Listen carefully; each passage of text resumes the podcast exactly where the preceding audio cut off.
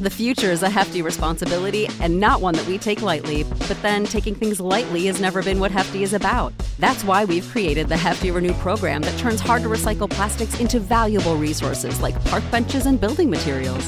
To participate, simply fill up an orange Hefty Renew bag with accepted items, tie it up, and drop it in with your regular recycling. That's it, it's that easy. It's time to rethink recycling with Renew. Particular valued resources may vary by geography. More info available at heftyrenew.com. Save big on your Memorial Day barbecue, all in the Kroger app. Get three pound rolls of juicy 80% lean ground beef for $3.49 a pound with a digital coupon. Then get select varieties of flavorful Powerade, Body Armor Super Drink, or Arizona tea for 77 cents each, all with your card. Shop these deals at your local Kroger, less than five miles away. Or tap the screen now to download the Kroger app to save big today. Kroger, fresh for everyone. Prices and product availability subject to change. Restrictions apply. See site for details.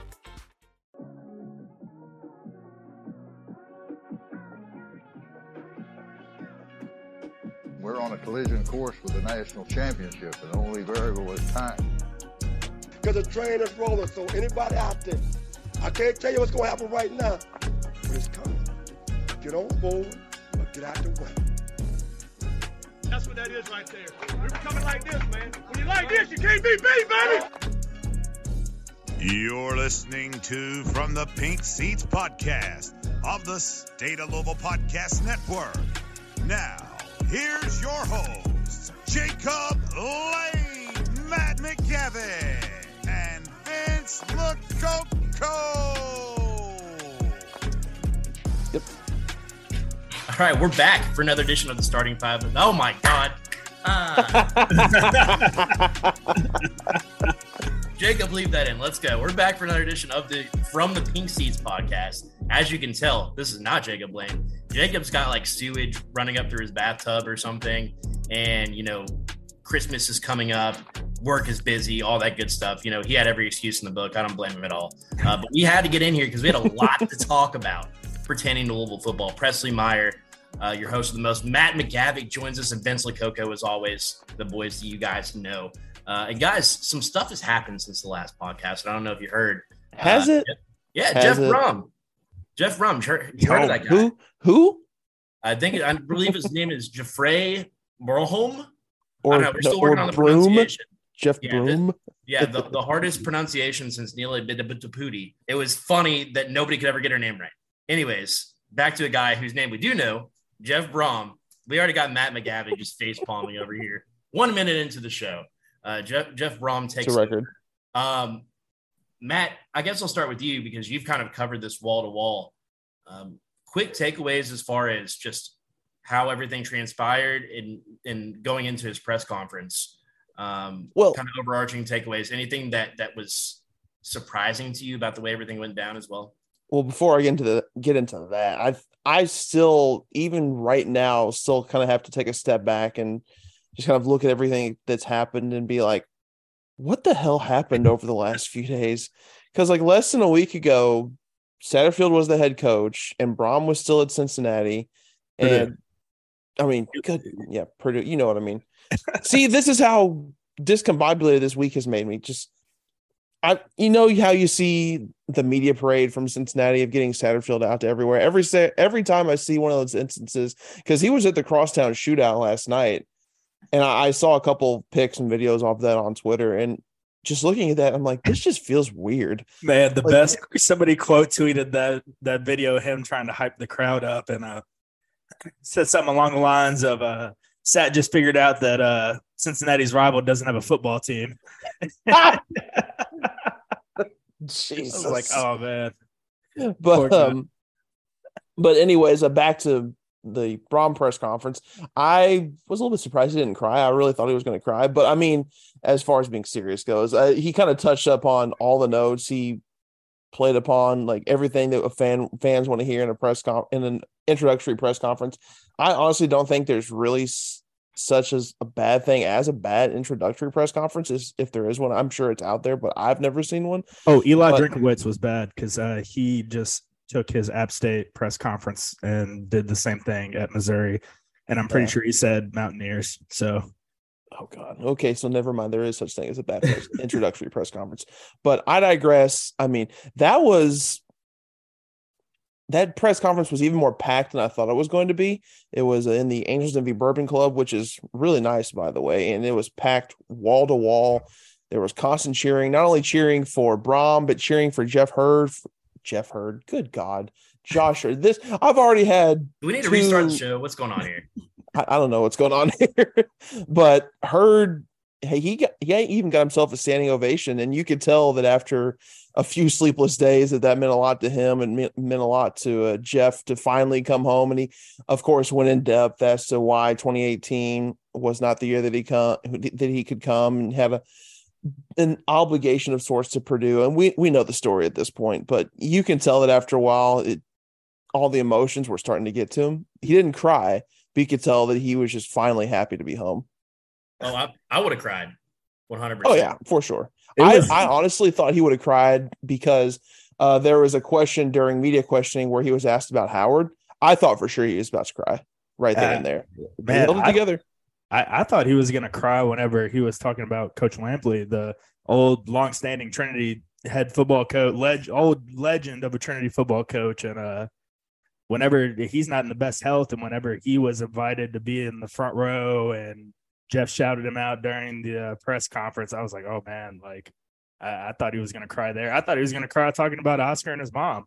I mean, I, I was telling you all that this whole thing is secured by Miss by, by his mom. One hundred percent, Miss Braun was not going to let him uh, turn down this contract one more time. So, I, as a fan, all. as a fan, it it was cool to. That was my first coach introductory press conference I've ever been a part of, and I'd say that was a pretty fun one and cool one to go to. Just the amount of Louisville fans that were there, and Trinity people that I knew that were there, and people that were just happy to have Jeff back home. It felt like a relief off a lot of people's shoulders. It was cool to talk to Josh Heird after it with Dana Kennard and uh Mhm. just you know see the excitement in Josh's voice and in his eyes and uh almost relief and everything like that. So it was cool. It was a great day. It was a great day. With it being a de facto Catholic reunion, you the only thing missing was beer. I, And fish which I'm, fries. I'm shocked. It, it was a church picnic. Yeah, yeah, that's that's what it that's what it seemed like. And Then a and I cake raffle. There's, there's only just like a lonely water pitcher with like some tiny cups over there. I was like, what is this, a dentist office? Uh, but I, I guess my natural question then would be, Vince, you seem, you know, you're one of the 10,000 people in this city that that considers them close themselves close to the Braun family. I'll give you the benefit of the doubt because you you went to Trinity, you played at U of L, so like you have all the connections. You should know who these people are and and, and understand uh, what this means to them. So I guess my question would be, you know, you had Trinity, you had Coach Lampley, you had this the story about which that's the one that got me. His daughter had to move back because I guess it's his ex-wife was in bad health. I don't know if it's his ex-wife or if it's he said his daughter's mom, which I don't think that would be his current wife, uh, and, unless I, I misheard that. Uh, she Uh, I think There it's- was a it sick his family current member- wife. His current there- wife and his daughter moved back uh, during what during the school year, right, Matt? Isn't that Yeah. what he said? I believe it was during the COVID year, wasn't it? yeah, I think so that was what the story was. the reason they moved back is because a family member was sick, and I don't I couldn't pick up on that. yeah, it was his mo- it was his wife's uh, one of their parents. One of Okay, those. so so grandma was sick. His wife and daughter moved back, and then when they found out, you know, at the end of the semester, essentially, you know, she wanted to stay. So it was almost just like too perfect of timing. And apparently, she told Josh Heird that her Christmas, her only Christmas wish was that they got to move back to Louisville. So I mean, how how fantastic is that? But uh, no, I mean, you have the family connections, and then the the other big storyline to me too was we finally got some clarification right on on the 2018 uh, kind of what went down, and it really does sound like Louisville courted Jeff Brohm and, and gave him, you know, offered him everything uh, that they possibly could, and he just said that he just didn't feel like he could look himself in the mirror and be okay with leaving Purdue the way that it was, which is such a juxtaposition to what we're dealing with right now, where your coach just left in the middle of the night, sent everybody a link to a Zoom meeting, and said bye, and then and then now is trying to come in and, and steal all your players and recruits, and But- it sounds like you know so, somewhat successful for for some of the players in, in doing so. So I guess my my initial thought after all of that was do you buy into all of that? Like, do you, do you, are you captivated by the emotional hype? Because I feel like this, the city is, but are you guys personally, uh, do you, do you personally buy into all the stories and truly uh, feel like that's, that means more than, than just wins and losses? I mean, we can't discount it. That's for sure. I mean, like any other coach that Louisville could have hired, he's going to have to win, especially for a roster that has, still has some talent. Has is by all means is going to bring in a fair amount of talent. Who knows how the transfer portal shake out, shakes out? But it, it's not like Satterfield. It's not like how Satterfield walked in to a roster that was had talent but just completely mismanaged. There is still some talent here, and there's should be some pseudo expectations, but that's a conversation for another day. Um, the football program was in a spot to where, and we saw it during the NC State game, during the James Madison game, how this program was on a roll. It was generating solid momentum, getting things going after the horrid start to the season. And fan, a lot of fans just didn't care. Fans didn't care. They were checked out. The the stadium was only half full and even the the you know we make the joke about how every game there's going to be 20 25,000 diehards and then the rest just going to be the you know the pseudo not pseudo fans we don't want to go into that discussion again but people who kind of buy in when things are good. But even the diehards were starting to wane a little bit. So if if sat was coming back next year i mean it, you'd have a hard time uh, selling out the stadium at not, not even selling it said you'd have a hard time like getting the stadium in half Shoot, capacity. filling that lower bowl at all. I mean, getting yeah, getting to where I mean everybody know you all know I'll I'll buy whatever ticket and sit in the same section every week. I mean, in my opinion, as much as I love that and love the convenience of being able to sit kind of wherever I want, like I would much rather prefer buying a ticket and having to sit in my seat because the stadium's so damn packed because our fans are so rowdy and crazy. but anyways, just to go back to the original question, this hire instantly injects a ton of energy, intrigue for next season and for the foreseeable future. And it, it's I've seen a lot of people try and make the comparisons to Kenny, the Kenny Payne hire, and how, how, what it did for the fan base on that front as well. Which that's a completely different story because, I mean, putting aside what that's what's going on on that front right now in season. I mean, at least Brohm has we have a track a record of what he is as a coach. So there's a little bit more like what I'm trying to say is there's a little bit more expectation, a little more hype on that front. And fans are genuine genuinely excited. They have something tangible to look at, like, okay, this is what Jeff did at Purdue. There are some pros, some cons, but we know what he produces, and he's a local product. So his cachet as a head coach, on top of the connection to the city, I mean, this is injecting some life into a fan base that was reaching apathetic status, even though they were performing moderately well. Yeah, I mean, I was just going to say, I mean, as far as the, the performance and the fan base and everything, I mean, you know that you've lost this team when and pe- it, it, people find it difficult to put this in perspective for sure. But I mean, this is the second time ever that Louisville's won multiple games against a ranked team. Now, granted, NC State yeah. and, and, Wake Forest, I, I, guess NC State is still ranked or right quasi ranked. Wake Forest is far from being ranked now. Uh, but granted, this is at the time of, when they played them. Uh, th- this is the only time that Louisville has, has beaten two ranked teams except for 2006, which most people consider one of the best teams ever. So uh, to put that in perspective, outside of the Florida State game where they had 48,000, uh, attendance never got above, I think 40, uh, maybe 41 against, mm-hmm. Uh, I believe it was NC State, maybe Pittsburgh, something like that. But, regardless, not, not to get in on a, on a whole tangent about that. Vince, uh, as far as, as, um, you know, meeting expectations and as, as far as, you know, the, the overall vibe around the program right now, are you buying into the hype? I'm definitely buying into the hype. I'll always buy into the hype of whatever head coach we have, just because uh, I don't know. I've been in those locker rooms and I've been a player before, and I'm I'm gonna buy into what the coach is selling because ultimately that's how you win more games and stuff. Uh, I mean, just I second basically what what all Matt said. I mean, you guys, you still have to go out there and you have to win ball games, and uh, it's nice to know that Jeff has a track record at Purdue and Western and uh, other places, and uh, it's not like the basketball situation where we're kind of wondering what we're going to be getting out of this head coach. Uh, what I what I really loved about uh, I thought it was a cool kind of thing. I noticed a lot of people noticed it at the press conference was uh seeing Vince Tyra there and uh seeing Vince there almost as a uh, he just stood in the back and showed in the back, but it was almost like a job well done, job job finished kind of deal. Like finally, finally him walking off uh into the sunset with his last little uh I mean, because you know him and Josh and that whole athletic department are still friends and stuff. So uh, I, I don't know. That was one little thing I noticed that I thought was cool. I'm excited for the football season, man. I was texting y'all after the press conference. I could have ran through a freaking wall. Oh yeah, and I was I was the same way down in, in sunny Florida, being Florida press. I I wish that we didn't have one game left this season because I mean, partially because I'm gonna have to sit here after every single game and do one of these after our shitty basketball team loses one game after another. I mean, which is just, I mean, I guess I need to go stock up on liquor. Is all I'm going to say about that.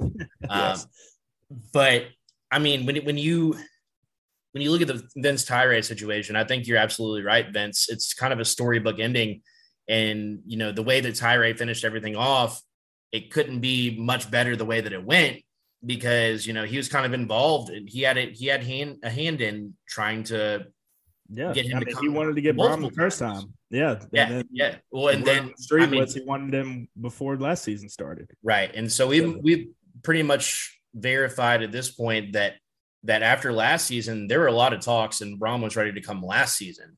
Uh, but because of everything the way everything went down I mean there was that one weekend where you know, essentially Scott Satterfield is on the hottest of hot seats.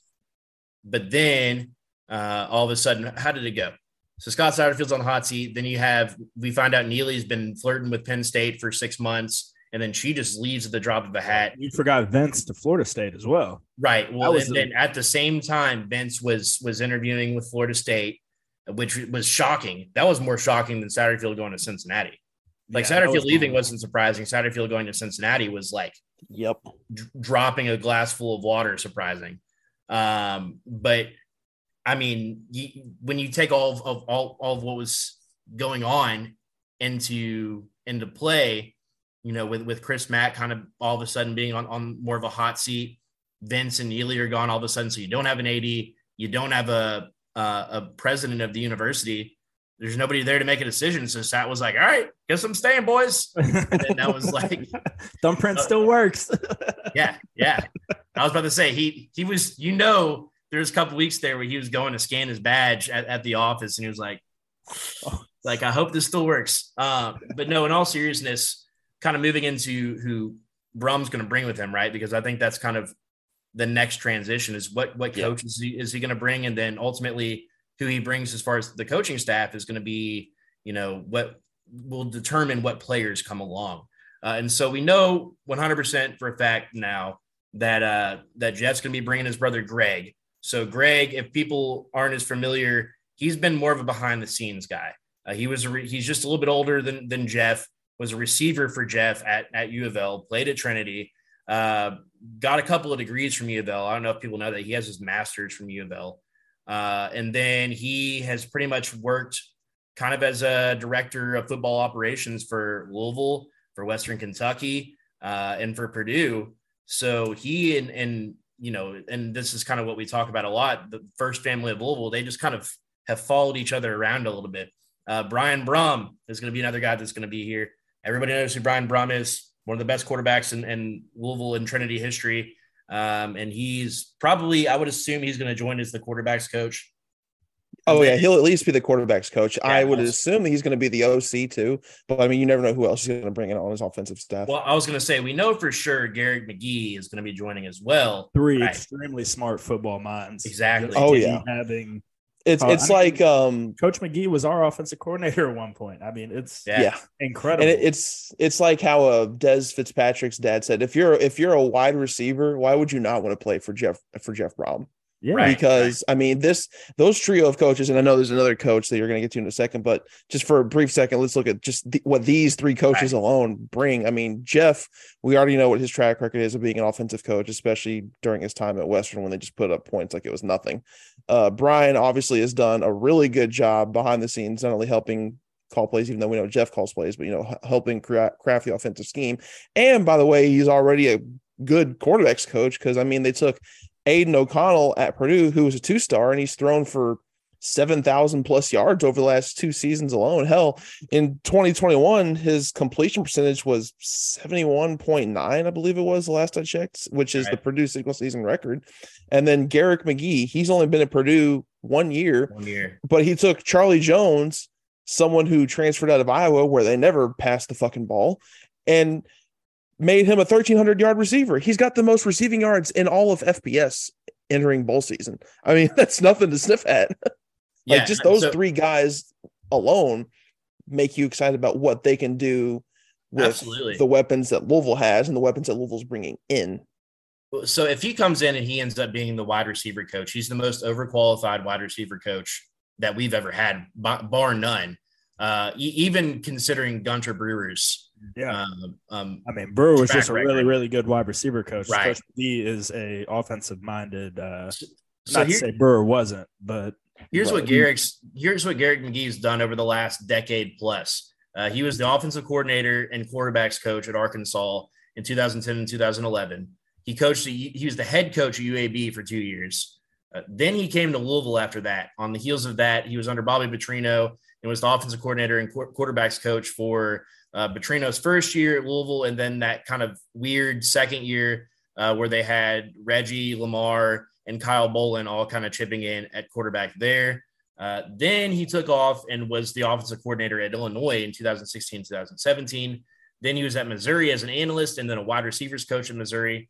Then he was an analyst, quarterbacks coach at Florida for two years. And finally, he was a wide receivers coach at Purdue. So this is a guy who is well traveled, uh, but he's also had time as, as a head coach, uh, which is really interesting. And the other guy uh, that I want to mention as well is Ron English, who should be pretty high up the ladder as far as you know calling plays for Louisville on the defensive side of things. And if people remember, Ron English was the defensive coordinator at Louisville uh, in 2008, uh, and that's how he kind of cultivated a relationship with the Brohm family. Uh, you know, nobody likes to harken back to those Kragthorpe years because they were they were just really kind of hard to believe considering that Bobby Petrino left the cupboard so full. Steve Kragthorpe takes over. They go six, but they went seven and six, right, or six and six, Six and six. and then then they went what four and eight the next year or something like that. Yep. or maybe it was two six and six twice and then four and eight. I don't know. I try to forget, still but not two and ten. right, but right, you're not lying there. Uh, but Ron English and his defense were one of the lone bright spots of the Kragthorpe era. They kind of had some ballers on that side of the de- on that side of the ball. If you remember, it was really the offense that was just a absolute cluster. Uh, after Brian Brohm left in 2007, they had the Cantwell, Cantwell and uh, Adam Froman years. No, not Cantwell, uh, Adam Froman, and there was another guy. Oh, what was that guy's name? They basically split reps. I'd have to look it up. I think Cantwell Um, was in that, wasn't it? No, so Cantwell preceded that. Um, Cantwell, I, I believe maybe it was Cantwell. I don't remember that that final season that he was there though. He had two quarterbacks that they couldn't figure out who they were going to start. It was a cluster. Either way, it doesn't matter because we're talking about the defense. That defense was was really solid. Um, was really solid under Ron English, and then when English left, that's when shit just hit the fan. Like they were awful on in every aspect of the game. I don't know if you guys remember that it was like a 66 to 14 loss to Rutgers. Uh, Yep. they, they had some they had some bad L's. Uh, Yeah, and I actually have some of the stats in front of me from how he impacted uh, Purdue's defense when he got there. let's hear it, bro. Um, in in 2020, the year before he got there, uh, Purdue was now this is nationally out of 130 teams. They were 56 in total defense, 67th in scoring defense, and considering uh, he's the secondaries coach, 94th in passing defense. His first year, they were 48th in total defense, 34th in scoring defense, and 33rd in passing defense. Now, those respected numbers took a, a slight dip this past season to 37th, 53rd, and 50th, respectively. But I mean, if you have an offense that you expect to be in the top 25, maybe even top 10 on a yearly basis, having at minimum a top 50 defense, you'll more often than not take it. Yeah, I mean, what do you? I was about to say, Vince, are you cool with that? Like, are you cool with having a top 10 offense as long as Yeah, the defense I is in the top 50 range? I, see, that's always been the kicker with the, the Brown teams, and I, I imagine the coordinator before him was Nick uh, Nick Holt, who he probably carried over from Western. Uh, and I mean, man, they've just always given up a lot of points. But the the encouraging thing that I loved was hearing Jeff say that uh, I had to learn defense in the conference uh, that they were in, Yes. And I, I mean that was all very very encouraging for me to hear. And uh, I don't think that they'll have. I think they'll have a very smooth transition to ACC, uh, just with the style of play, uh, the different style of play. So I I kind of see Louisville playing a little bit of bully ball up front with uh, how our coaches are now. And maybe how our strength staff will end up being and how they'll end up shaping those guys' uh, bodies out to be. And I love that one comment that he had about and run the ball occasionally. yeah, run the ball occasionally. Ah, Ruben heard that and was like, "Yep, Texas A&M." Here we Yeah, right. well, here's here's the kicker. I mean, they, they had a running back that had more yards than any Louisville running back this season. Which, I granted, know. you know, Louisville was running back by committee, but they had a guy almost go for a thousand yards on the ground. So he jokes about not running the ball, but everybody runs the ball. It's like the teams that are the most unbalanced, which Purdue is. Mike they Leach still ran the ball like Mississippi 32, State. 33 percent of the time, which is that's still pretty solid. Like that's would be you know a little bit more than than an average NFL team um, in, in the modern era. So with all with all of that in mind, you know Satterfield was more of a ground and pound, but you know everybody has has different um, you know things that, that they different ways they look to impact uh, the offensive end of the ball. One thing I will say, I don't know, it, Matt. It, maybe maybe you already know this because you are always Mhm. looking into the statistics. But Vince, what do you think Purdue ranked as far as total offense this season? Oof. Uh, I'm gonna go twentieth. Fiftieth. Wow. How about that? Yeah, their total Wow. defense was better than their total offense. So I mean, but Crazy. what what Braun does well though is he gets. I mean, he develops people, but the guys that are just dudes like Rondale Moore, he gets them the damn ball, and then these Oh, yeah, other feed the guys, studs. yeah, just feed. I mean, he's gonna feed the studs all day, and I think at Louisville he's gonna have a plethora of studs whenever it's all said and done after the portal and everything works itself out. So, uh, so looking at a different ranking site, they actually have Purdue at 53rd. I'm trying to find them in the, the year prior. So the year prior, last year, Louisville was 14th in total offense. Not seeing Purdue here towards the top, 22nd in total offense. I think that's about what fans should probably come to expect. I will say Well, that the one stat that I know off the top of my head from 2021, which was their nine and four season, they were fifth in passing offense that year. Right, right. So that that's that's pretty damn good, and especially given the competition, right? And I think that's the one thing that you have to to factor in is that when he's moving to the ACC, he's moving to a little bit more of an offensive oriented conference. Uh, it- you know, say you you take this region of the country, right? You have the SEC, ACC, and Big Ten. You would say that the big the ACC is a more offensively oriented conference, uh, given you know Clemson, Wake Forest, NC State, Louisville. Like there's you know there's probably six or seven teams right off the bat that are consistently uh, top 25, top 50 in total offense. When you look at the Big Ten, that's absolutely, especially the Big Ten West. That's that is definitely more de- defensive oriented. Yet Iowa, who is screams just they score more points points. I feel like off of defense and special teams than they do on offense. Uh, Nebraska, Wisconsin, like we're talking about names of is Wisconsin Big Ten West or the Big Ten East.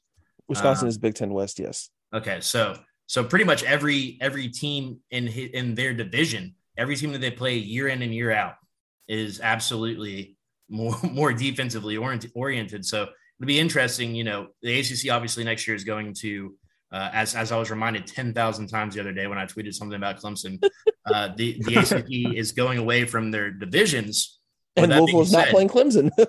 yes, which means they're not playing Clemson, but they are still going to play a lot of teams that are more than willing to get into shootouts with you. Which I, if I have Jeff and Brian Brohm and Garrick McGee on my side, I absolutely uh, would be drooling at, at, the thought of of Louisville, um, you know, moving in that direction. Shall, shall you say lighting up the scoreboard? Oh yeah, I, I, I, would have loved to light up the. Are we bringing? Are we bringing back all the old Petrino sayings and stuff now? oh hell no! Absolutely no. Only if you say it. Studs, light the scoreboard, light up the scoreboard. Speed City. Uh...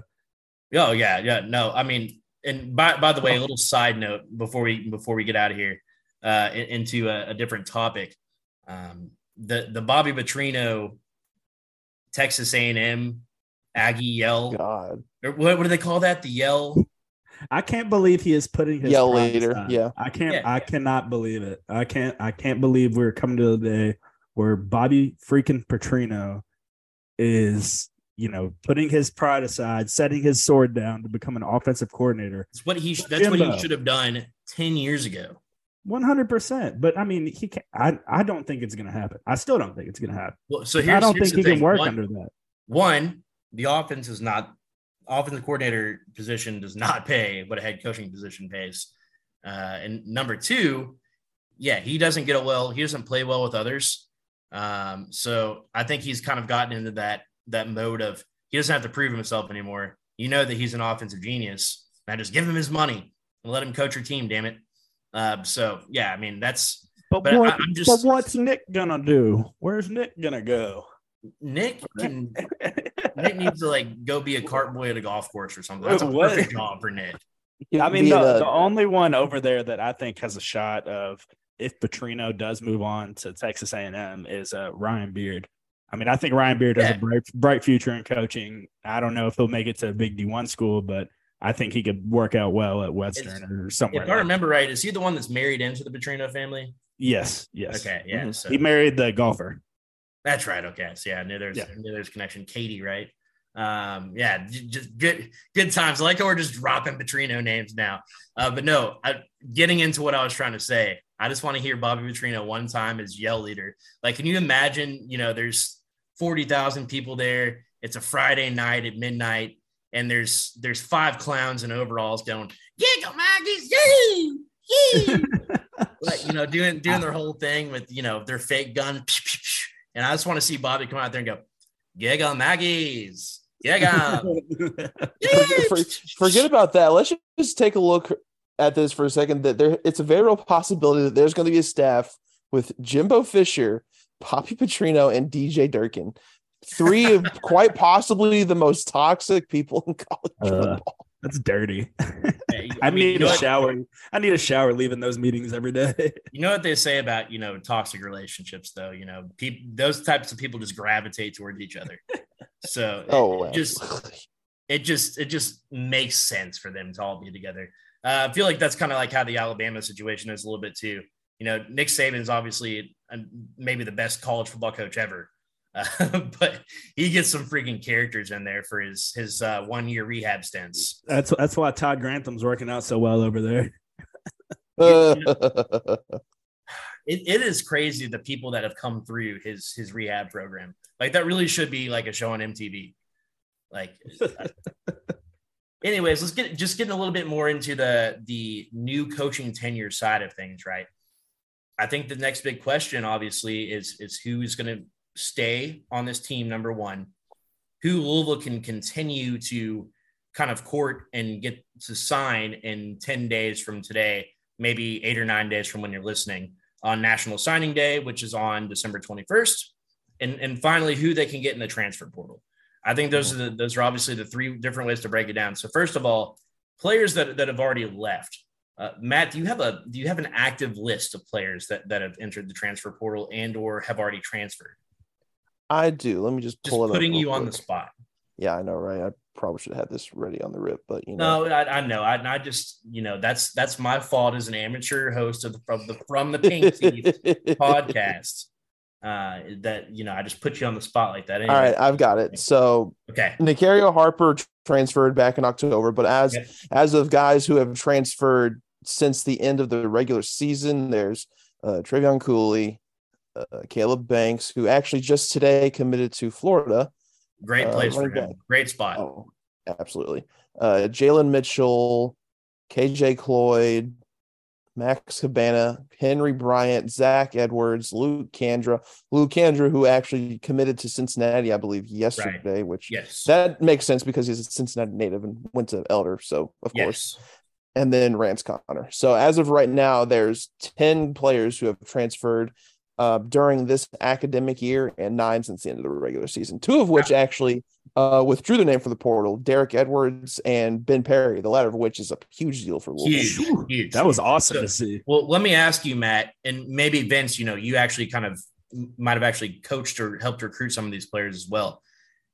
Name three of those guys who are uh, would be would be a major impact going forward. I think uh, Henry Bryant stands out to me as one. Caleb Banks, probably. Caleb Banks. Caleb, Caleb Banks, Banks absolutely. Uh, I mean, obviously, uh, Ben Perry is an immediate impact guy. Uh, right, but he's he's back, so we're, yeah, we're not counting uh, uh, Kandra for sure because he, Kandra, I think, yeah. with Caleb Chandler graduating, he he would have stepped into that starting left guard spot. So he that that one kind of hurts, but you know it, it makes sense since he's from Cincinnati. I would say so. To coming to my mind, those are my three, and then maybe KJ Cloyd because they're losing so much uh, to to graduation uh, in that linebacking core that I think KJ might have actually had a spot, a chance to step in and, and not if not not be a starter, be like you know one A, you know maybe backing up like a. Yeah, he could have played like a Monty yeah. pass rush kind yeah. of role, possibly. Yeah. Yeah, so, I could have that. That's so. I, I, would say those are the four. I think the other six, other uh, six or seven, whatever it stands at now, if you include Nicario Harper, I think that Louisville can more than survive those losses. So, if anything, to me, the way that I look at the Ross reconstruction, uh, and then we can kind of just we can limit it to this unless you guys have more comments on, on people leaving so far. I think that it, if those are your only losses, which I don't think they'll be, I, I think there will no. be other there will be other people hitting the transfer portal when they see the class that's coming in. With that being said, uh, I, I, think that that's you know if if there's four guys you really feel like we're going to be an impact player going forward, you know you're really looking at six scholarships that are being freed up, which is I think that's the best way to look at it. You know when you lose um, when you lose an, offensive lineman, if you bring in you know a, a guy that that might have played over him anyways you can kind of negate that, right? But if yep, you yeah. lose like a Caleb Banks, he goes to Florida and he might be an immediate impact guy at Florida, which he, I would think he should be.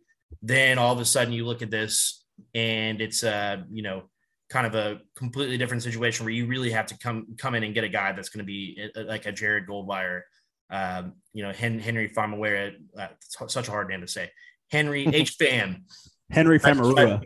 There you go. Thank you. Type of player. So, um, yeah, that's I mean that's that's what we're gonna have to look at from that perspective. You know, we tried to write it off with the basketball team this year, right? We were like, okay, well, you lost this guard and this guard and this guard and this guard. And we were like, okay, well, don't worry. The coaching staff knows what they're doing. They will bring in more guards. They can't just look at this roster and be like, oh, we forgot to put a point guard on this roster. Oh, how silly of us. Oh, here comes Zane Payne and Fabio Basili. Look, and that's besides that's the point. But I look, I'm looking for Jeff Brohm to fill there's there's some guys, there's some key guys that are on Vince's must grab list now. And Jacob Blaine, this is a perfect Jacob Blaine. I'm Jacob Blaine. Whenever you edit this, yes, I'm probably going to end up having to owe you a beer because I'm kind of on your side on this one now. uh, Stephen Herron is one that the kid from Stanford we have to get. He's a he's a must grab. There's no reason that uh, he should have left the city to begin with.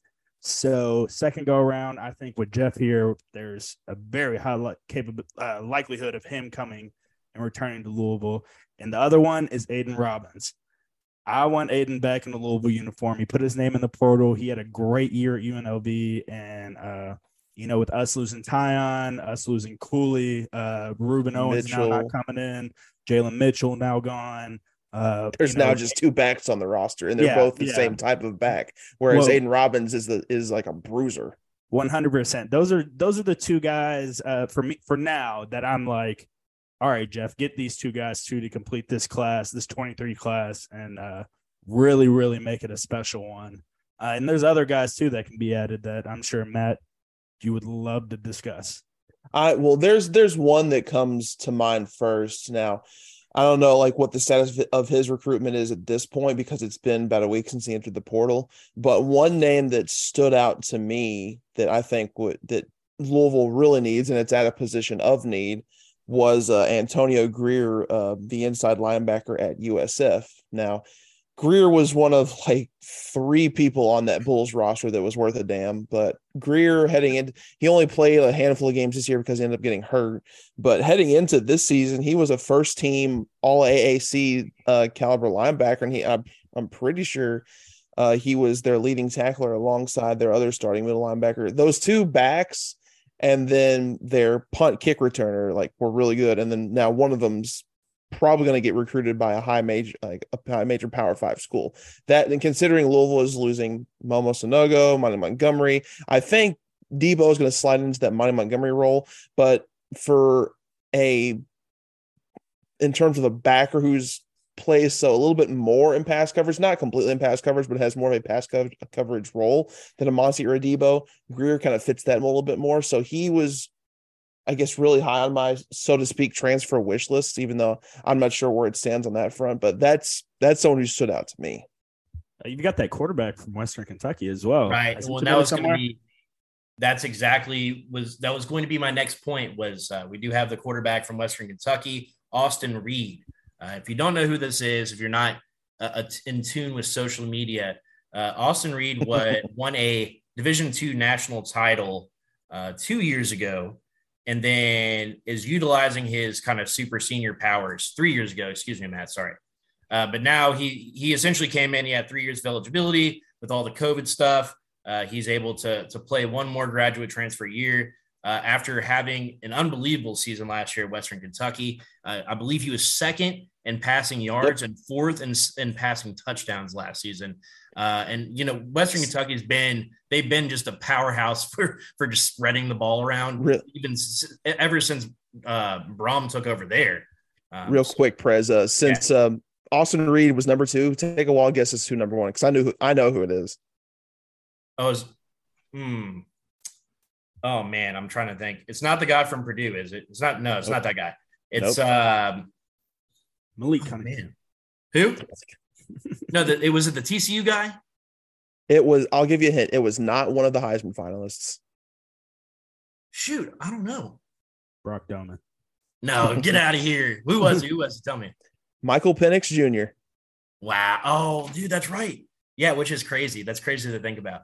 Um, and for people who don't know, Michael Penix Jr., former Indiana quarterback, who was very successful, even though his team wasn't at Indiana, transferred to, to Washington, and they had a fantastic yep. year this season. So, um, yeah, so Austin Reed, I mean, that's pretty good company, uh, you know, and especially considering all the quarterbacks that are behind him. Um, that's a damn good year to have what 4,300 passing yards and 36 touchdowns to only, I believe, nine interceptions. So he's the definition of a gunslinger. Uh, and since uh, the day that, that Jeff Brohm was announced uh, to be Louisville's head coach, he has already had a crystal ball uh, that you know he's predicted to transfer to Louisville. So sounds like the staff had already had some contact with him, uh, maybe even at, at Purdue. So uh, definitely the only kind of out. Go ahead, I'm sorry. Yeah, the, no, you're fine. The only kind of snag there is that I'm, I'm not really fully in tune to the Purdue coaching search, but if I think one snag in, in Reed's potential commitment to Louisville was that I think Tyson Helton might be in the running for the Purdue job. So it, I mean, if he does get that job, I mean, Reed's probably going to Purdue, but yeah, that's, that's yet, yet to happen. That's a really good point. Um, even then, though, I feel like he's he'd be such a good fit. Like I, I think that I think Louisville would be able to sell him, but but again, that is his head coach, the ability I mean, to go and he'd for, he'd be a for sure starter at, at Purdue. So that, I've that, made known who I would like at quarterback. Tell tell us one more time. Who is it, Matt? Is are you telling me to say because I'm the only guy on this show who can actually pronounce his name? Yeah, well, clear. We've been over this. I can't pronounce shit. So, what you DJ Uiagalelei. Not I here. I know he's not coming here. He's probably going to the West Coast. But damn it, he is talented. He was just not in a good. He was not. He was not a fit in that Clemson offense. He just wasn't. No, and, I, I, I, agree, and he wasn't a cultural fit there either. I just think uh-huh. that. I just think what do you do you do you disagree? I mean, I, no, it's Clemson culture. That yeah. Well, I was going to say that they have some sort of culture. You have to have some sort of culture to win what two national championships and go to like six straight. Yeah. Um, you know, hey, I, will tell y'all what that that Pierce Clarkson to DeAndre Moore connection looked pretty good in the high school state championship. It did. I would honestly, not on that on uh, next year on Saturdays.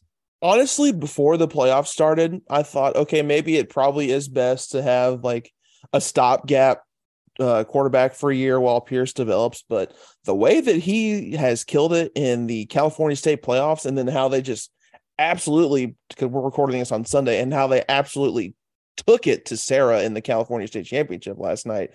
I mean, and the fact that he'll have two of his high school receivers um, as a freshman at Louisville.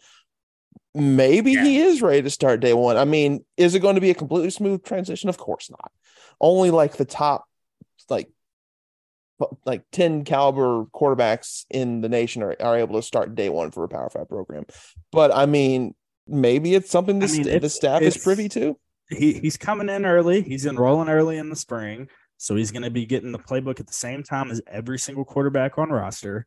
Uh, and you know the people don't understand how important enrolling in the spring is. I mean those kids get a full semester of uh, lifting and uh, spring ball and going to classes as a college student uh, it's a huge advantage. And i i mean i wouldn't put it past them. And still we have caleb johnson on roster. And i mean who's to say that we're talking about how well jeff and brian develop have, have developed this two-star quarterback that they had at purdue into a phenomenal quarterback. I mean we still have evan conley and brock domann on roster who are two quarterbacks that can throw the football so I mean, uh, you, you don't know gonna... how the you don't know how the development of either one of them will go, or how well they could develop in a you know a Jeff Brohm offense. Now, it, I mean, I'm just spitballing there, but right. we well, don't have a for sure definitive. That's our guy yet, and until we have right. that guy, you there's need... all possibilities out there because we're not at practice. Again, not to make another ba- basketball analogy, but you always need you always need a, a backup plan, and I, I think that that the Brohms understand that. And if it turns into a situation where they think that Pierce Clarkson can ultimately be the starter, then maybe they just they opt to find somebody who has experience that would be a suitable backup, and they know they can come in and compete for the starting job. But I mean, just off the top of the dome, right? Like I just sat here and wrote down players that I knew uh, either started a game or or played a considerable amount of time uh, during their freshman season. So you have both of the Brohms, Jeff and Brian, both played their freshman seasons. Um, Chris Redman, Teddy Bridgewater came in and took over his freshman season, as did Lamar Jackson, um, as did Stefan LeFors, and as did Reggie Bonnafon. So that, that's a that's a boatload of players that have come into this program and been successful uh, in their freshman seasons. However, the caveat to that is there's never been really a situation like like Teddy Bridgewater. The perfect example is he took over for Will Stein. Will Stein was the perfect example of a quarterback that could that could be that kind of help you transition in, into uh, into a system type of guy. But that being said, all of those guys, for the most part, that, that I can remember, came in, you know, for for summer camp. They they weren't coming in back then, you know, the last month, last week of December or first week of January, right? Like those guys were were coming in, just had a had a summer camp and just went for it, right? Uh, so that that's a little different, and and again, to your point, Vince, as far as the quarterback situation, uh, you have Caleb Johnson as well, which I know you, you like to point that out a lot. Uh, I'm with Vince because I really think Caleb Johnson can be productive. He had really underrated high school film. I like him. I, don't know I, mean, what kind of happened like once he got Johnson. to Louisville. So my my hesitancy is the same reason I think that we were hesitant about Malik in Satterfield's first season was that because he was pretty much not utilized. I mean, he was he was not utilized well under Bobby Petrino's in, in, in his last season. He basically came in and knew, you knew it was a running play, and when he tried to throw the ball, it looked really bad. I mean, let's be pretty frank about it. I mean, nobody thought that he was going to come in and do what he did in Satter, Satterfield's first season. And looking back now, not to go off on some tangent or anything, but I wish he would have just played two seasons under Sat and got the hell out of here. Because and not not because of what he provided for the program, but for his own mental well-being, his NFL draft stock, all of that stuff, because it's kind of just gradually, just kind of just taking just a rocky landing. And it's got to the, the point of, and I've heard, heard somebody say this before too. If you have a quarterback that's starting in his fourth year, uh, you're gonna have a fan base that's pretty apathetic about that quarterback, which is absolutely true. Uh, you would rather Yeah, you'd rather yeah. have a Teddy or, or Lamar that they get to their third season, they're like, God, I hope to God Teddy comes back. But I, dude, I get it. I get it if you go. Both those guys are first round picks. But the whole next season, everybody was saying, "Can you imagine this team with Teddy and Lamar?" You know what I'm saying? Like that was that was kind of that's the vibe that we wish that we had with Malik Cunningham. Uh, but with that being said, I think there's absolutely a chance that Pierce Clarkson could could start uh, right from the jump next season. I think there's a chance Caleb Johnson could start, but I wouldn't be mad if we had an Austin Reed because that guarantees. either. I, I- I'm not going to say guarantees you, but that gives you a much higher probability Oh, of, of having a solid season next year. One hundred percent. I mean, God, that, that kid could. You you don't know that kid could come in and just absolutely light it up. He's almost picture perfect for an ACC quarterback. You know, just somebody a gunslinger, like you all said. He is. He is. And He- and even, but I think regardless of who we have at quarterback, I think Louisville needs to get at least one wide receiver in here who is a a, a game breaker, a playmaker, not just not a wide receiver for death purposes. Because as of right now, they're about to have eight: uh, D. Wiggins, Amari Huggins, Bruce, Chris Bell, Chance Morrow, guys who are already on the roster, and then uh, DeAndre Moore, Jaleel McLean, William Fowles, Kataris Hicks coming in freshmen. So that's eight guys right there. That's a it's a decent sized wide receiver room, but I think they need one more guy. And if they're going to bring in one more guy, it, it better be someone who you know can start day one Right. because we saw how uh, before, oh, you know what? Screw it. We saw how how much these wide receivers struggle to create separation this yes. past season. Oh, yeah. Now, a lot of that will probably change with this new staff who is a little bit more privy to offense in the Power Five, but I'm not going to just magically forget what I saw with my own two eyes through most of the season. These wide receivers, while they have a bunch of potential, largely struggle to create separation. Give me, just- give me a guy that can get open. Give me a guy that can get open because this year the the only issue that I had with Tyler Hudson was he might have been the best wide receiver in the league. Like that's not, you know, I mean the the people voted him as what a second uh second, Second, team all yeah. ACC. So I mean Mhm. that's not an exaggeration at all. But this is a guy who who he was the best wide receiver in the league because he couldn't get open. like Malik just knew he could throw it to him and he was going to catch it. Like that was, I mean, he had one drop on the entire season on Yeah. you know, a ridiculous amount of targets. I mean, he on one hand really good at making contested catches. On the other hand, he was always making contested catches. Right. And so that was going to be my point. The the guys who can get open and make contested catches, those guys play for Alabama. Uh, so so Louisville's either going to have to find, find a transfer like that. I don't know. You know, there might be a guy that used to play for Louisville that could come back and, and be pretty impactful. I don't know. Uh, but in, in all seriousness, kind of going into before we make this a, a three hour long podcast here, um, going into you know what the recruiting class is looking like coming in because that's kind of the next stage, right? Like you know, we know we're going to bring in some guys in the portal, but we don't really know exactly what that's going to look like until after signing day, probably, or you know, like you know, maybe at the at the start of next week, right? Like when when players we've had a chance to have the staff make contact with them, we know what our numbers going to be looking like. We know who we're going to be losing. Who we're going to When, when is the uh when is the signing day? Twenty first, the twenty Sign is first, the 21st, ten so- days from now. yeah? So so it's uh well, that's a Tuesday or, or is it Wednesday? It's a Wednesday. Wednesday, Wednesday the 21st, Vince. Anyways, um, yeah, before we, we got to get into a lot more, but before we get into a break, um, we have seen that Louisville's lost a couple guys to the portal. As we mentioned, uh, Luke Kandra has flipped to Cincinnati. Um, and then Jaden Davis, who was a commit, uh, just flipped to Cincinnati just tonight, uh, which I feel like everybody kind of saw, saw coming. Now, trying to read the tea leaves, being the the PIs that we are, uh, and, and kind of you know, kind of seeing what could be on the radar. Do you see anybody else that's in this vaunted recruiting class, uh, kind of that's wavering that you might see them leaving? I mean, to me, the ones the ones that I don't want to see are Jamari Johnson and DeAndre Moore, and I think those are the two guys that might be have have the best case for not coming in. Now, with that being said, I think that they would have the worst case as far as the- if they want to come in, they, they just got an upgrade and in, in the the coach that that they're getting as far as offensive play calling. But I think those are the two guys that seem to be wavering the most. What are you guys seeing out there on, on the horizon? Go ahead, Matt. I don't know as much about this as you. Do. I was gonna say, I, I I hope I am fingers crossed that we get all these guys on the dotted line, especially DeAndre Moore. He's the one that I think is a program changing wide receiver. Oh, absolutely. I think since, especially since Jeff Brohm just went to that California State Championship.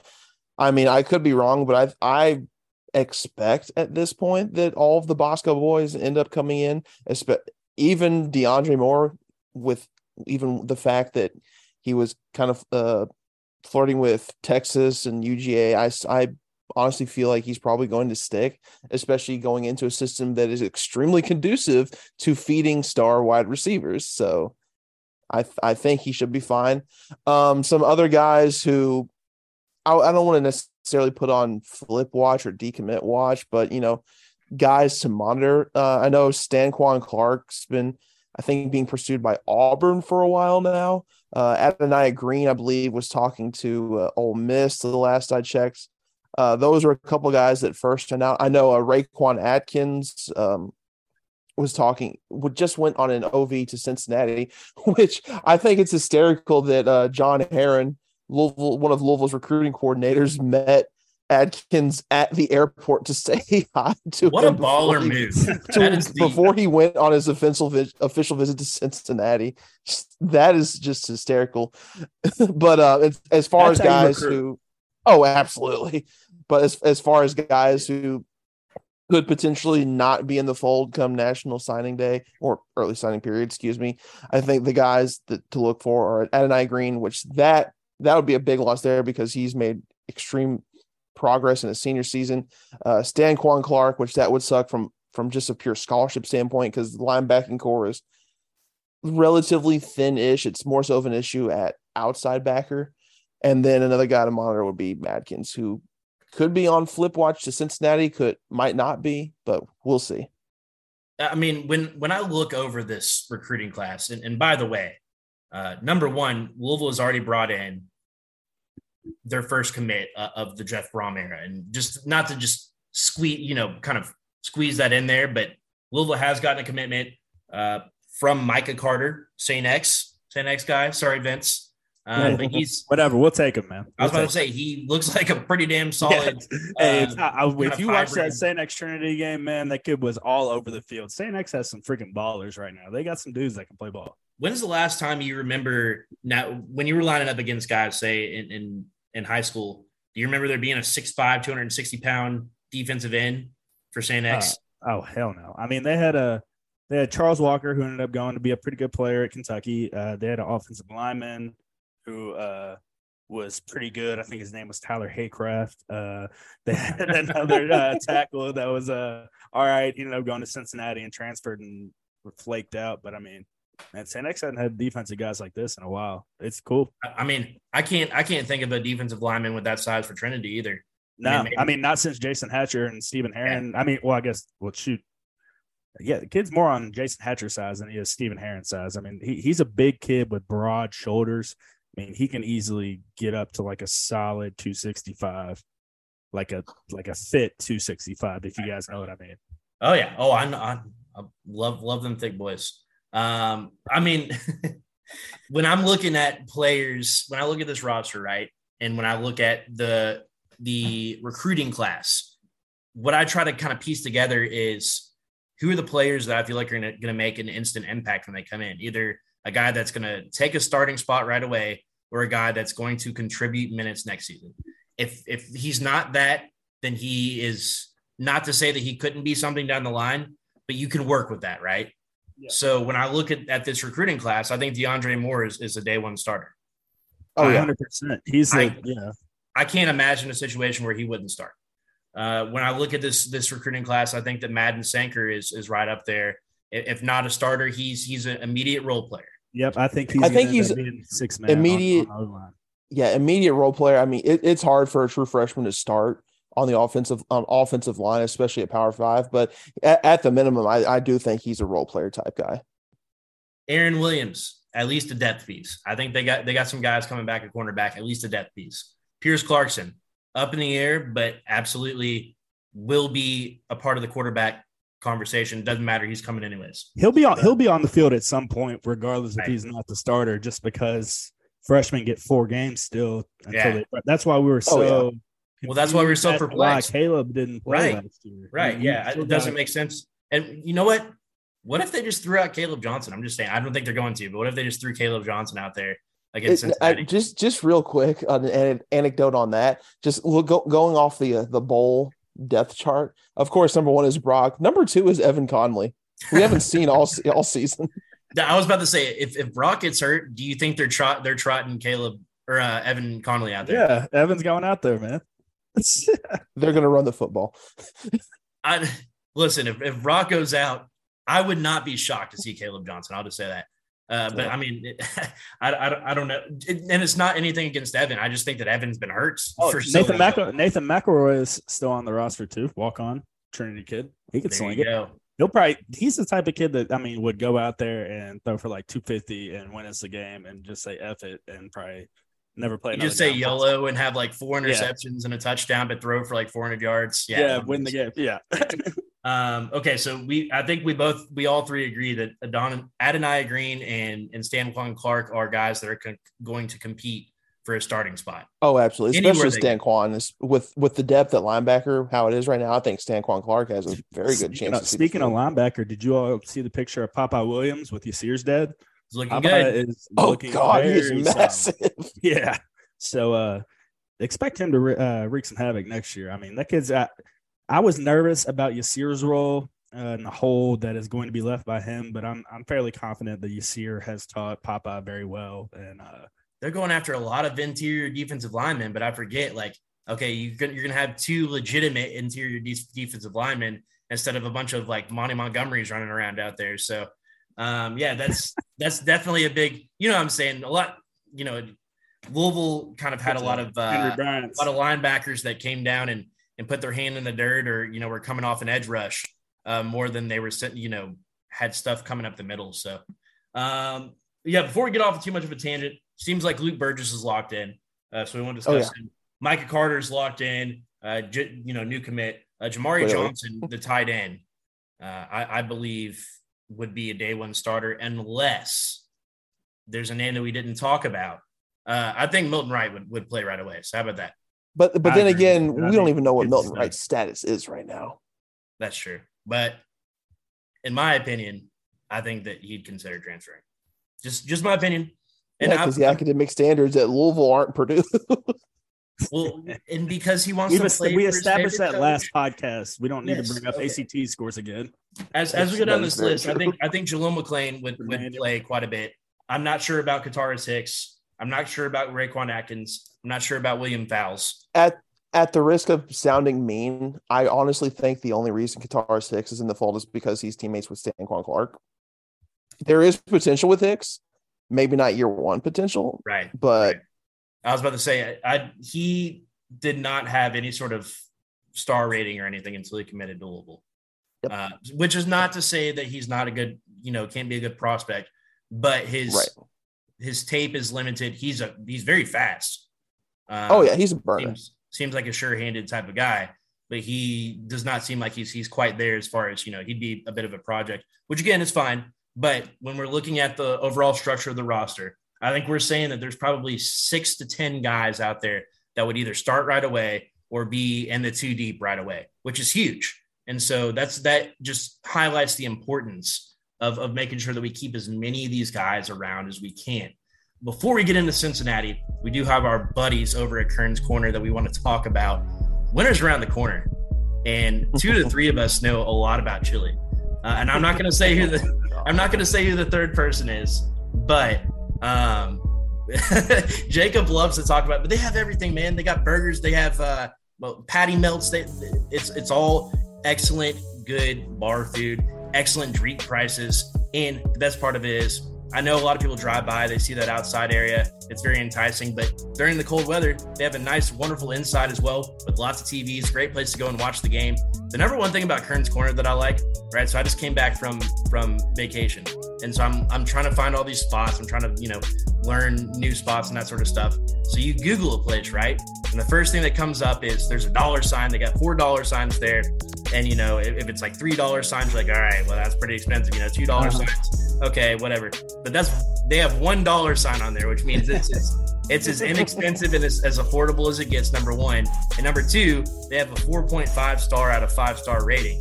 So that means that they are affordable and they're a great place to go. Everybody enjoys being there. Uh, it's it's a it's a place that's that's become a part of local legend.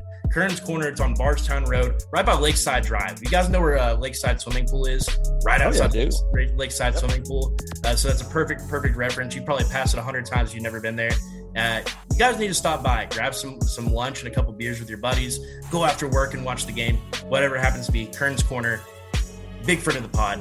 On the other side, Cincinnati talk. Can't wait.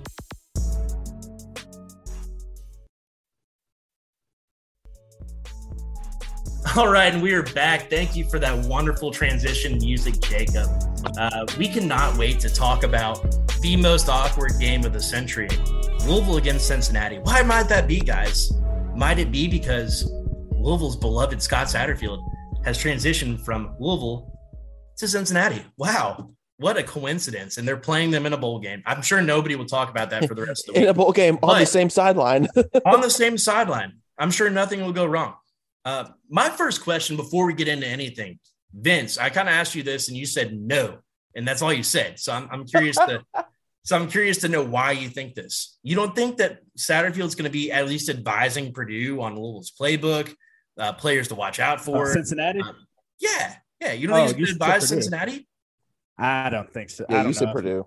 Yeah, I don't oh, know. I said he will or Purdue. not. Did I say Purdue in the? Yeah, yeah, Yeah. the setup right there. But it's okay. I got what you're saying. Okay, all right. I don't think I don't think he will just because he's recruiting right now and trying to put together some form of a class because he can't coach all our 23 kids uh, like he for whatever reason thought he could. Uh, so I, I, I don't think he will. I think they'll uh, they trust uh, that coach that uh, I can't his name's slipping my mind. What's his name? That Cincinnati interim coach that Sats retaining on his staff. Coombs. Yes. So I, I mean, I'm sure Sat and them trust him. Just go out there, run your Luke Fickell BS, and uh, get out of there, hoping with a uh, hoping with a keg of nails. But uh, you know, this is a game for me that uh, it it has become a must win, in my opinion. As awkward and as weird as this game is, uh, you know, f that. Like, get your ass out there and go win the damn game because uh, at the end of the day, your head coach thought that the players that are on that field right there are better than you. That's why he left to go to another school. He thought they were better. He thought they were a better option. So I would take that as a personal slight and take this game very personal. And and you know, uh, everybody's freaking out about the GAs and QCs and stuff. And I think Keith Wynn pointed it out that they help out a lot during the scouting report and everything during the week, which they do. Uh, you know, Pete Thomas called plays for app whenever Sat did this the first time, first go around with us. Uh, this is where a lot of these coordinators, these QCs and people, they end up going and propelling themselves into great jobs after these games because they they call such a good game or they do something really well or you know something works out in their favor. Uh, so I, you know, I expect them to be prepared, I, as as prepared as you can be given the situation. I'm sure some guys are clocked out and it's weird and they don't really give a damn, but uh, I expect the ones that are on the field to to you know give their all for the bill one last time. Let me ask you this, Vince. No, I agree. I mean, I hope, dude, God forbid. I mean, I, I think number one, the the theme is going to be, you know, win it for the seniors, do it for the seniors. Because that's what I saw a lot of. You know, I, I know that you've you've kind of spoken to some of these guys and been around them a little bit.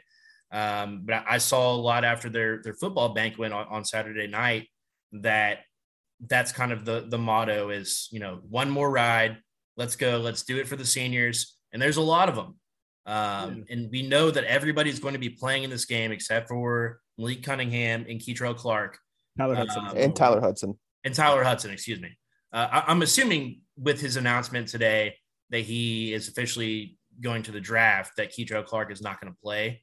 Correct. Um, uh, so, so essentially, you have one guy on one starter on the defensive side of the ball and two starters on the offensive side, one of whom probably wouldn't have played anyways in Malik Cunningham, uh, just because of his injury status.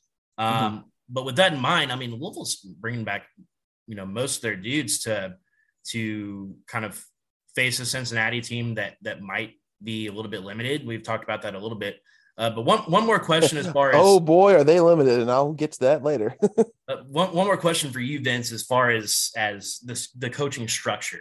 How difficult would it be for them to change their signals and and you know the way that they call plays that could really mix things up? I don't think they'll do that. Uh, I don't think there will be a need for it. Which I mean, like I said, I don't think Sad will be over there giving them, giving them inside scoops on hand signals and things like that. Anyways, I mean, oh, we'll Oh, just see, go out I. I mean, granted, you've you've been much more Well, in, see- in the middle of this stuff. So like you were you were there for the Petrino transfer to Satterfield. So like I, I, I get, you know, I'm not gonna like override you on that at all. But I just I can't foresee a situation where where Well, the- I don't think he's really allowed to. Is he allowed to? Oh, sure. I don't see why not. coach his team, coach that. Or Well, I don't. that I don't think necessarily that it has to be coaching. I think that Kerry Coombs uh, or you know one of their staff members could could approach somebody on the team and be like, I'm, I'm sure. I'm sure those conversations are going down, but I doubt it would be with uh with hand signals. It'd be more schematically. Oh, if they line up in two tight end, expect this. If they line up in okay, blah okay. blah blah, expect that. I mean, uh, yeah, those conversations with Sat are probably going down. So Uh, would you would you expect the game to be called differently then? So if, if I think it's going to be called gonna be- differently because of the people that are calling the plays. Okay. the guys that are there, the QCs and the GAs that want to get a that some. I mean, the you got, some of those guys might not have got a phone call from Scott Satterfield yet. They Yeah. might not know uh, it, what's the next opportunity for them. I mean, Mark Ivy and Josh Stepp are still there. Two guys that I mean, I mean, we haven't heard anything about either one of them going to Cincinnati, and I mean, as far as you know, they probably haven't gotten that phone call. So, I and a lot of those So- QCs are probably thinking the same thing, and you know, are out to prove a point, and that's how guys like Pete Thomas get on the thirty under thirty list for going out there and calling a dime piece of a game against uh, whoever they played in their bowl game, and they win the bowl game, and that that's just how guys make a name for themselves in this coaching uh, profession. So I'd, I'd expect guys like Zeb Spear to step up and Seth Price to step up and, uh, you know, a bunch of those quality control guys that you don't see every day on a daily basis. You don't hear from at all on these recruiting trips. So This is what I, I think- love.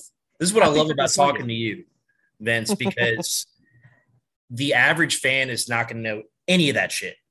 Most fan, like, I mean, let's be honest. You'll look at the the team picture at the beginning of the year and go, "Holy effing s!" There are a ton of staff members on this team. Like, and if you remember before the Yep. season, I counted there were like sixty-seven people in a, in a polo and shirt, no, and no student assistants. and yeah, and That, so that team picture that always made me kind of mad. But Yeah, yeah. So in reality, there's like 90 people that have a hand in this. So even though they're like, okay, yeah, we're taking this coach, Lance Taylor's going to coach for coach for Western Michigan. We're taking this guy. In reality, there is so there's almost a coach per player.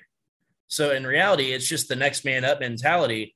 And Deion Branch, who's the associate head coach for those who aren't familiar, uh, it you know he's going to be kind of delegating more than anything uh, and then just deciding, you know, you call, you know, you're calling these formations, you're calling these formations, you're in charge of this aspect of the game plan, you're in charge of this, and it's kind of just business as usual. Uh, Oh, is- yeah. I mean, Okay. I mean, even meeting, even meeting wise, uh, a guy like Curtis Fitch, who's the quarterback GA, he has ran quarterback meeting rooms hundreds of times. Uh, whenever Ponce would have tri- recruiting trips or whatever during the spring, Right. or uh, same thing goes with Pete. Whenever Pete would be on the road and stuff, like I mean, these guys are f- more than capable, and it's, in my opinion, it's uh it's it's an ease for a lot of these players to possibly play for these QCs and these GAs. Uh, they probably feel a little bit more free, like they can make some mistakes and uh, be a little bit more comfortable because a GA or a QC is not gonna, you know, MF, oh Presley, what the hell, blah blah. blah. It's gonna be more of a eh, press, like, bro, what are you doing right there? You gotta take a dig, like take that route right. five, five, take that route five yards deeper and right off his ass and you'll be good. You know, type type deal like that. So it's more of a conversation opposed to where it's an ass ripping because the age difference. You know, right. a coach is usually the way with older. I'm not going to say way older. You know, in their 40s or 50s usually. It's whereas GA QC is going to be in their you know late 20, mid late 20s, early 30s type deal. So it's more of a conversation. Uh, I'd expect the guys to play a little bit more free. The guys that are still bought in and want to win the game. Right, right. I, I think that you know a guy like Amani, Yasir Abdullah, uh, you know maybe even a, a guy like a Marshawn Ford. You know these guys that are going. It's their last ride. It might be their their last chance to. You know you never know what's going to happen on the next stage. Like say Yasir Abdullah is a third round pick, uh, which I, I'm not sure where he's projected right now, but just say he is. But then he goes to the Broncos and the Broncos all of a sudden get an opportunity to have a free agent come in, and all of a sudden he's not even making the 53 man roster. Like all that stuff can click so quickly. Look at uh like it happens all the time in professional sports. You never know when it's gonna be your last opportunity, is what I'm trying to say. Yeah. And there are guys on this team who know for a fact they at least get one more chance at Louisville. And so they're going to do it for their brothers. They're going to do it just to have that one last opportunity to, to get it done. Uh, Matt, this is a perfect transition actually for kind of the questions I have for you. You were at open practice on Tuesday, I believe. I'm trying to remember now. Maybe Thursday. I can't. I can't remember what, what day of the week it was. It, it was Saturday. okay, Saturday. Sorry, I'm in. I'm in no, it, no, it's okay. It, it's been a hell of a week. Yeah. Okay. So you were. So that was yesterday. So you were at yeah. open practice. Number one. Um, so I want to get your thoughts on that. And number two, you kind of, and this, we'll go with this first actually. Cincinnati, um, they have a lot of players who are opting out of the game and or transferring and or sitting out because they are preparing for the NFL draft. Um, yes. Give us a little rundown of, of who those guys are uh, and why why it matters to Cincinnati, why Louisville fans care about that. So, of I mean, of course, we've already gone down how Louisville has a fair amount of people into the transfer portal uh, guys declare for the NFL draft. A, a, few impact guys, a few guys we didn't anticipate to see like a huge role. Um, for Cincinnati, it seems like just at first glance and just kind of going over who these guys are, who who they've had enter the portal, they have have had a lot more impact type players either declare for the draft or opt out. And the two guys as Vince is continuing to struggle with his laptop freezing and whatnot. but anyways, I digress. They've had a couple guys um, opt out of the bowl because they're declaring for the NFL draft. Um, that would be wide receiver Tre Tucker and then tight end Josh Whyle. So Whyle is their starting tight end. He ended up having 326 yards, three touchdowns. Tucker had 672 yards, three touchdowns. So, you know, about a thousand yard duo right there. But wait, there's more in terms of wide receiver corps. Uh, Jaden Thompson and Nick Mardner, their number three and number four wide receivers, also entered the portal. So just looking at it from a pure receiving and pass catcher standpoint, you've got four of your top five guys who are not going to be playing in this bowl. Now I say that because the one guy that is playing in the top five is Tyler Scott. And had he not missed a couple games in the middle of the season, he'd be a thousand yard receiver right now because he's got 899 yards, nine touchdowns. Uh, he's a burner, a little 5'11 guy. So like he he's definitely someone that the defense has to take tabs on. But the problem is Cincinnati's not going to have their starting quarterback for this game. And that's not because of bowl opt out or transfer portal. No, their starting quarterback, Ben Bryant, he was hurt in the second to last game of the year against Temple, I believe, and he's out for the season. So it, we're going to see Evan Prater in this game, and he's already got one start under his belt. It was against Tulane, you know, top 25 competition. I mean, I know it's Tulane, but they are top 25 good. He went 10 for 26 for 102 yards and an interception. So passing wise, he's not great, but he was way more runner than Ben Bryant was. He had 18 attempts, 83 yards against Tulane. And then when you take into account that UC has a solid starting running back in Charles McClelland, who had 834 yards in the season and seven touchdowns, I would expect there to be hardly any passing game from UC at all in this game and have I would say them run the ball over half the time, maybe even two thirds of the time. And I'd say like those other one third of the plays that are passes, like a majority of them are going to go to Scott. But, anyways, going back to impact guys who have entered the portal for UC, going over on the defensive side, they were hit really hard in the secondary. Uh, Jaquan Shepard, who I think is just looking at stats and PFF grades and whatnot, is their top cornerback, one of their top cornerbacks on the roster. He's already in portal and committed to Maryland just earlier today. And then JQ Hardaway, he was a rotational guy in the secondary. He also entered the portal. So that's two really impactful cornerbacks right there. And then their backup defensive end, Noah Potter, he's also in the portal. So that's a couple of key pieces there. Now, so yes, they do have some some really solid pieces on defense that have opted out of the bowl. But for them, they still have their top defensive asset in the bowl. And this is someone that Louisville not only has to circle on the depth chart, but circle twice, maybe even circle a third time for good measure, because not only is he their top defensive asset on the team, he was the American Defensive Player in the Year in linebacker Ivan Pace.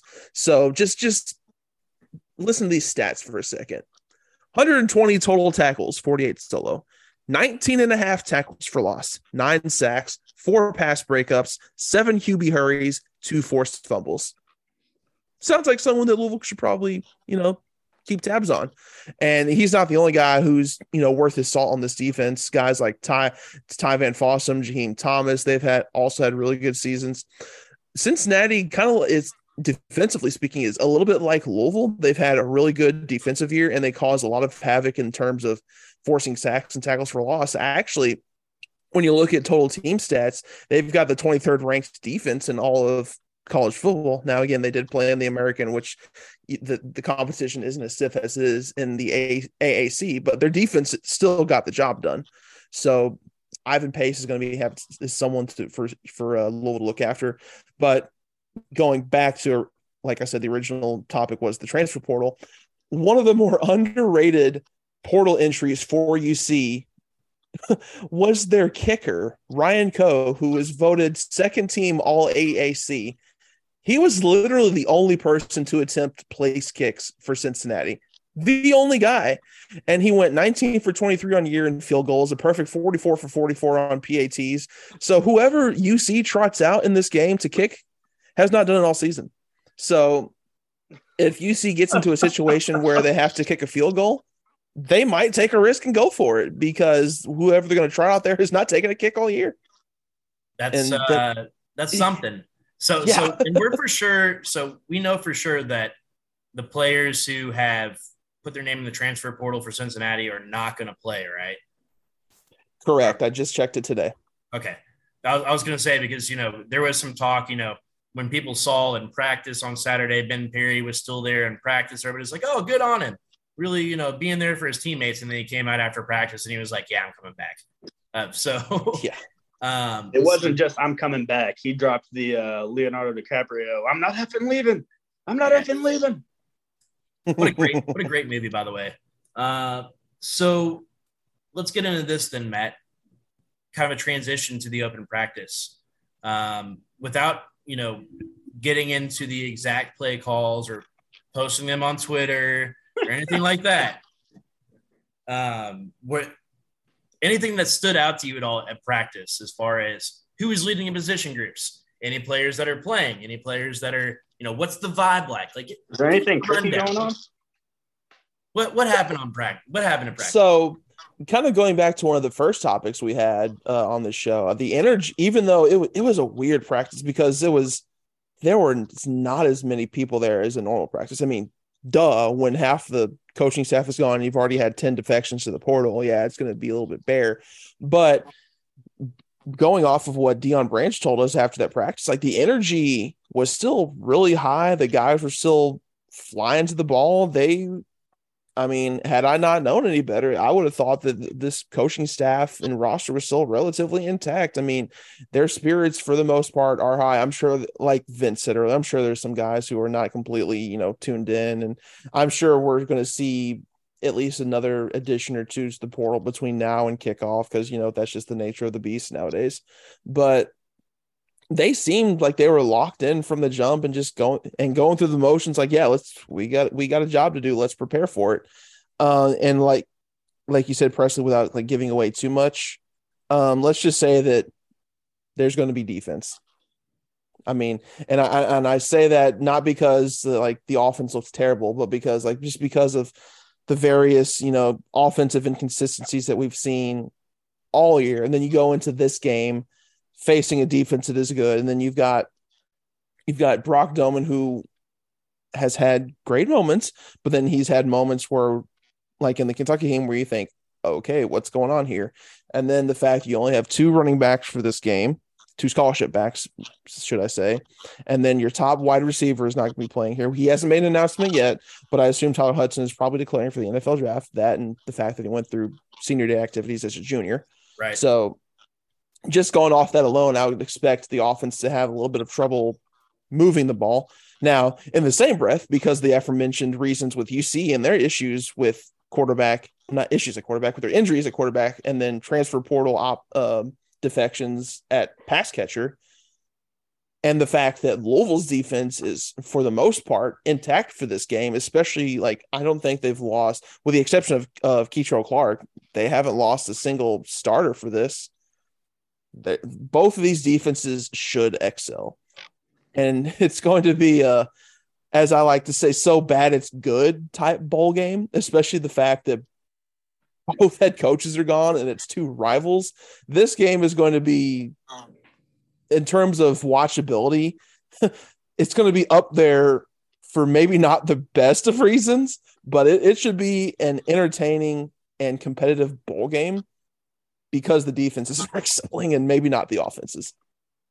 Number one, so ESPN FBI FPI um, has Louisville as a gives Louisville a 55th freaking A, man. It gives Louisville a 55.4% chance of winning the game. However, and I kind of teased this for you guys uh, before we came on. Hopefully, nobody's looked.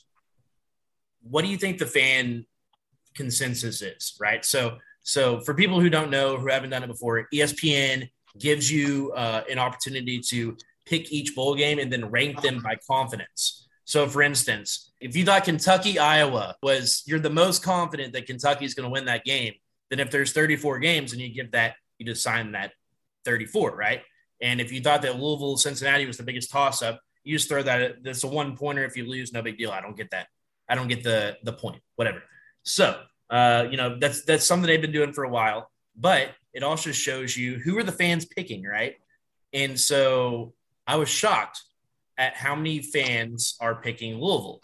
What percentage of fans do you believe are, are picking Louisville to win this game? I'm laughing right. I'm laughing right now because I've got ESPN on the background and they're running a, a segment on this very topic right now. I'd oh, say really? 60 percent of the fans think Louisville's going to win. All right, so Matt, you already know what it says.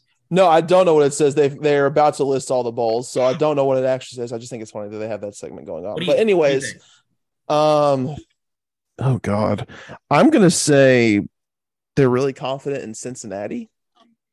Why do you think that? Just because that they're the ones that that that initiated all of the the juice in the in this particular rivalry matchup with Poaching uh-huh. Satterfield. Okay, okay. I like your thinking. I like your thinking. I'm thinking the average fan doesn't know what the hell is going on, and they're looking at and they're looking at the, um, you know, Cincinnati was right there on the cusp of, of being in the playoffs last year. Sorry, they were in the playoffs last year, um, and they went what nine and three this year. Eighty-four percent of fans think that Cincinnati is going to win this game. Really, eighty-four percent, my friends. So 87% of fans are picking UAB over Miami, Ohio, which I think is a weird pick. Jackson State, 91% of fans. So there's some pretty wild ones. Boise State over North Texas, 96% for Boise State. I don't know if I believe all this. By the way, 42 bowl games this year. I mean, it's just getting to the point. I mean, we got UConn in a freaking bowl game, for God's sake. Um, but let's get into our picks really fast. Uh, Jacob so kindly sent me um, his excellent breakdown of the game. Are you ready for it? Yes. I'm going Louisville, Louisville 24, Cincinnati 14. End of text.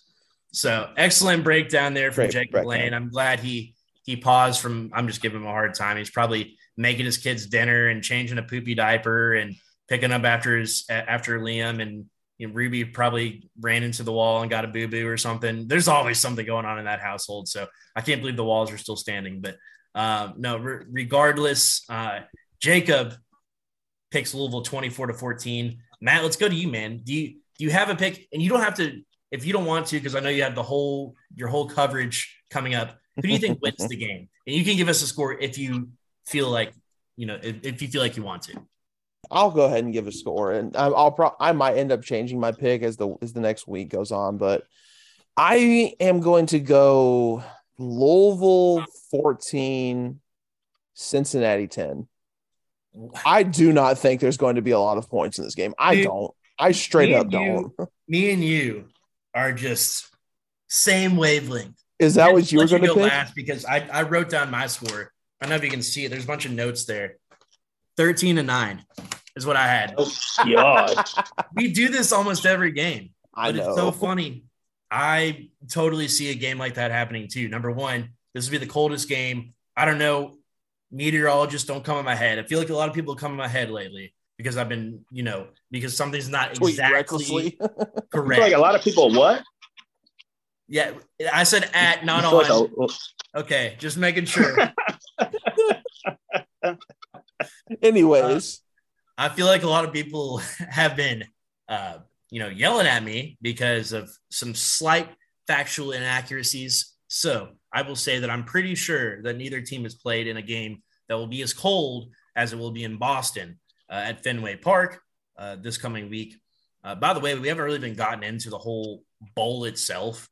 Uh, the Wasabi Fenway Bowl. Does anybody know what Wasabi is? Like, do you do you know what the brand the is? actual like the brand, I have no idea what it is. So Wasabi, I believe, is like a it's either like a software company or a medical company, which is totally different. I don't This has Uh, nothing to do with sushi. nothing to do with sushi at all. What? No, and that's what I was thinking. So so I was just curious one day and I was like, why is it called the Wasabi Fenway Bowl? I was like, because you don't associate like I'm thinking wasabi, the food, which this is great. This is Yeah. perfect for their brand recognition. This is exactly why they did this. Uh, but they na- they are the title sponsor for the Fenway Bowl, and it's not just the people who really like the shit that comes with your sushi. Matt, Well then, did you? Did I'm- you? Well, I, I figured you were looking it up, Matt. Um, My No, I- I prediction. will after we'll this, go, we'll go to my prediction. first. Yeah, let's go to your prediction, We'll, we'll wrap it up. It's the last one of the year. I think we should go out with a bang.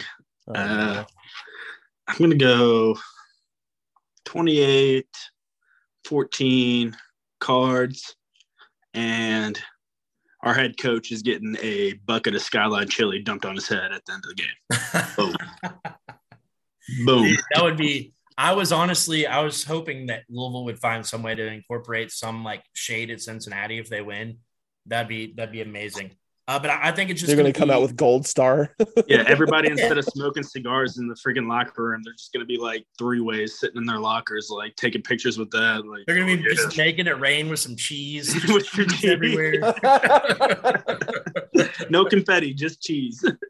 Sharp That'd cheddar. amazing. Yeah, what if they just dumped a bowl of, of, of just cheese and, and wasabi just on on uh, Deion Branch? oh God! Yeah, that'd be that'd be stinky. But uh, of course, I don't know.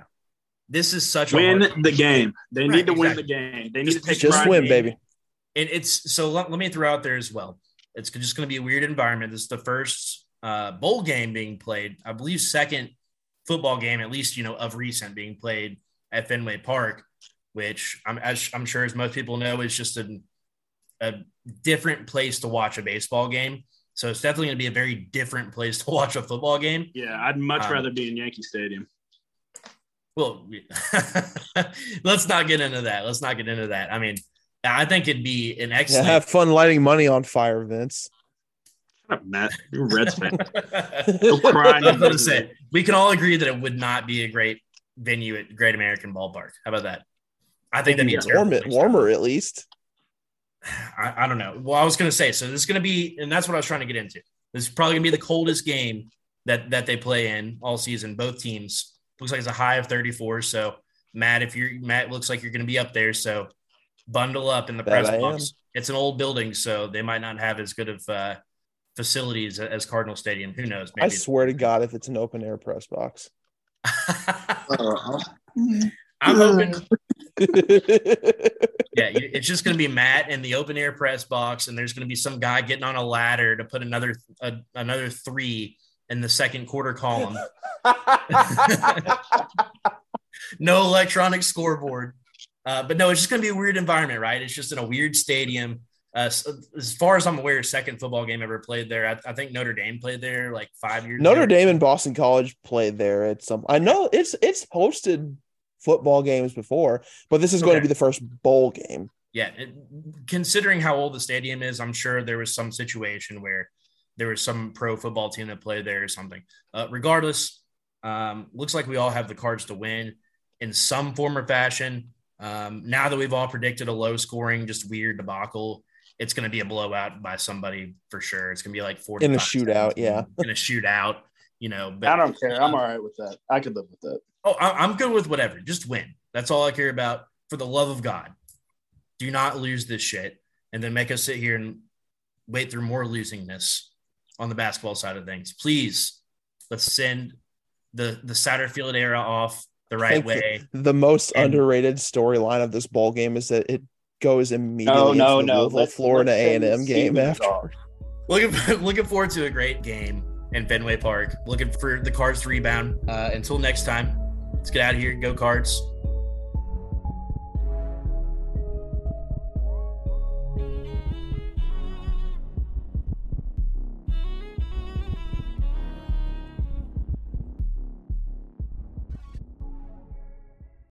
When you need mealtime inspiration, it's worth shopping Kroger, where you'll find over 30,000 mouthwatering choices that excite your inner foodie. And no matter what tasty choice you make, you'll enjoy our everyday low prices, plus extra ways to save, like digital coupons worth over $600 each week. You can also save up to $1 off per gallon at the pump with fuel points. More savings and more inspiring flavors make shopping Kroger worth it every time. Kroger, fresh for everyone. Fuel restrictions apply.